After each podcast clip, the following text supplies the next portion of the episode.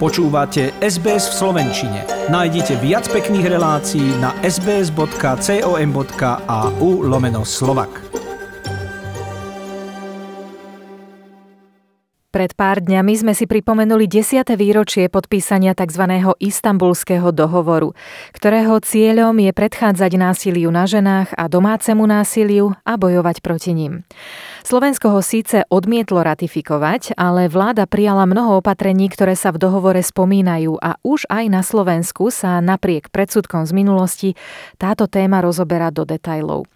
Tu v Austrálii sme sa ňou tento mesiac zaoberali aj my v SBS. Možno ste sledovali trojdielny seriál Vidíš, čo som kvôli tebe urobil, alebo v origináli See What You Made Me Do. Hovorí o tom celý svet, pretože sa to týka žien každého veku, vzdelania, politických a ekonomických zriadení, všetkých sociálnych vrstiev, etník, kultúr a náboženstiev, bez rozdielu. Drvivá väčšina žien, ktoré boli zavraždené svojimi partnermi v Austrálii, spadá do správania, ktoré odborníci nazývajú coercive control alebo nútená, vynútená kontrola. Teda taká, pri ktorej je vo vzťahu nerovná sila – Jeden z partnerov cíti, že má navrh a cez vyhrážanie, ponižovanie a zastrašovanie ubližuje, trestá a zavádza toho druhého do takej miery, že tento nedokáže zo vzťahu odísť. V našom seriáli sme počuli mnohé príbehy. Aj Jazmínu, ktorá pred dvomi rokmi prišla do Melbourne potom, čo jej dlhé mesiace dvoril mladý muž v Indii. Hneď po príchode sa však dvorenie zmenilo v presný opak. He moved me into a share house by myself. There was no TV, no furniture, nothing in my room. He would just come and force sex on me and then disappear. He took my phone and stopped me from having any contact with my friends or family. I wasn't allowed to speak to anyone. Najnovší výskum ukazuje, že kontrola a manipulácia sú najčastejšími prvkami domáceho násilia, ktoré sa končí tragicky. Len v Novom Južnom Walese bola zistená v 77 zo 78 prípadov. Doktorka Manjula O'Connor z Austrálsko-Ázijského centra pre ľudské práva a zdravie tvrdí, že jediné riešenie spočíva v zákone, ktorý musí manipuláciu klasifikovať ako trestný čin.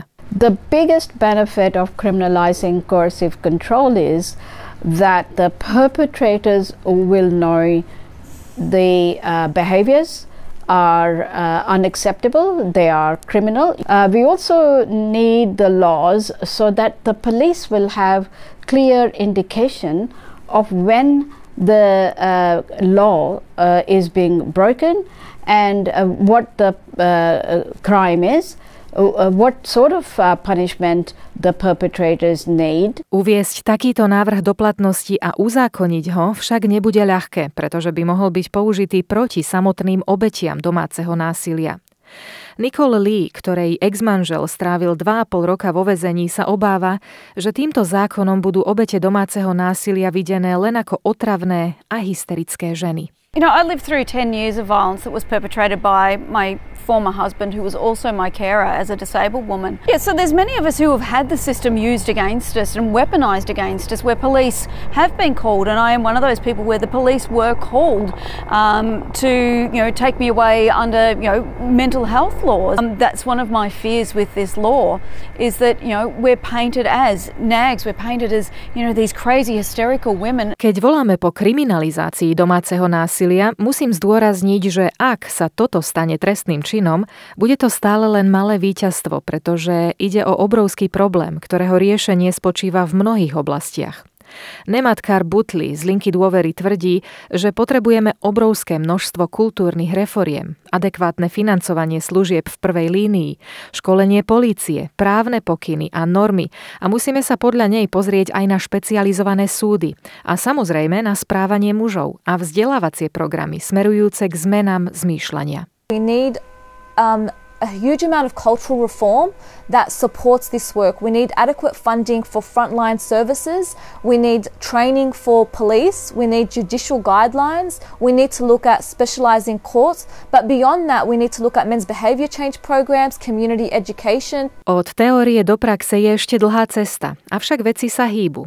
V Novom Južnom Walese už poslanci pracujú na novom zákone, podľa ktorého by manipulácia a kontrola v partnerskom zväzku boli klasifikované ako trestný čin, o čom plánujú vydať správu už v najbližších dňoch. Podobne je na tom aj štát Queensland, hoci s prípadným zákonom sa tam počíta až v októbri. O kriminalizácii domáceho násilia uvažuje aj Severné teritorium, zatiaľ čo štát Viktória skúma možnosti, ako čo najlepšie na túto situáciu zareagovať. V Južnej Austrálii už poslanci predložili návrh zákona a zatiaľ jediným štátom, kde taký zákon už aj existuje, je Tasmania. Hoci od roku 2004, kedy sa isté prvky domáceho násilia stali trestným činom, bolo z neho aj skutočne obvinených minimálne množstvo ľudí. Problém je teda veľký a riešenie neľahké. Jedna vec, na ktorej sa však zhodujú všetci rovnako je tá, že pri akejkoľvek implementácii zákonov o domácom násilí, teda konkrétne manipulácii a nútenej kontrole, sú absolútne nevyhnutným nástrojom zmysluplné konzultácie a školenia. Seriál See What You Made Me Do je k dispozícii na SBS On Demand a ak ste ho nestihli sledovať naživo, pozrite si ho. Diskusia k nemu je otvorená aj na sociálnych sieťach SBS. A ak sa táto téma týka aj vás alebo niekoho z vašich známych, telefónne číslo pomoci je 1800 Respekt alebo linka Lifeline 13 11 14. K dispozícii je aj detská linka 1800 55 1800. Chcete počuť viac relácií ako táto? Počúvajte cez Apple Podcast, Google Podcast, Spotify alebo kdekoľvek získajte svoj podcast.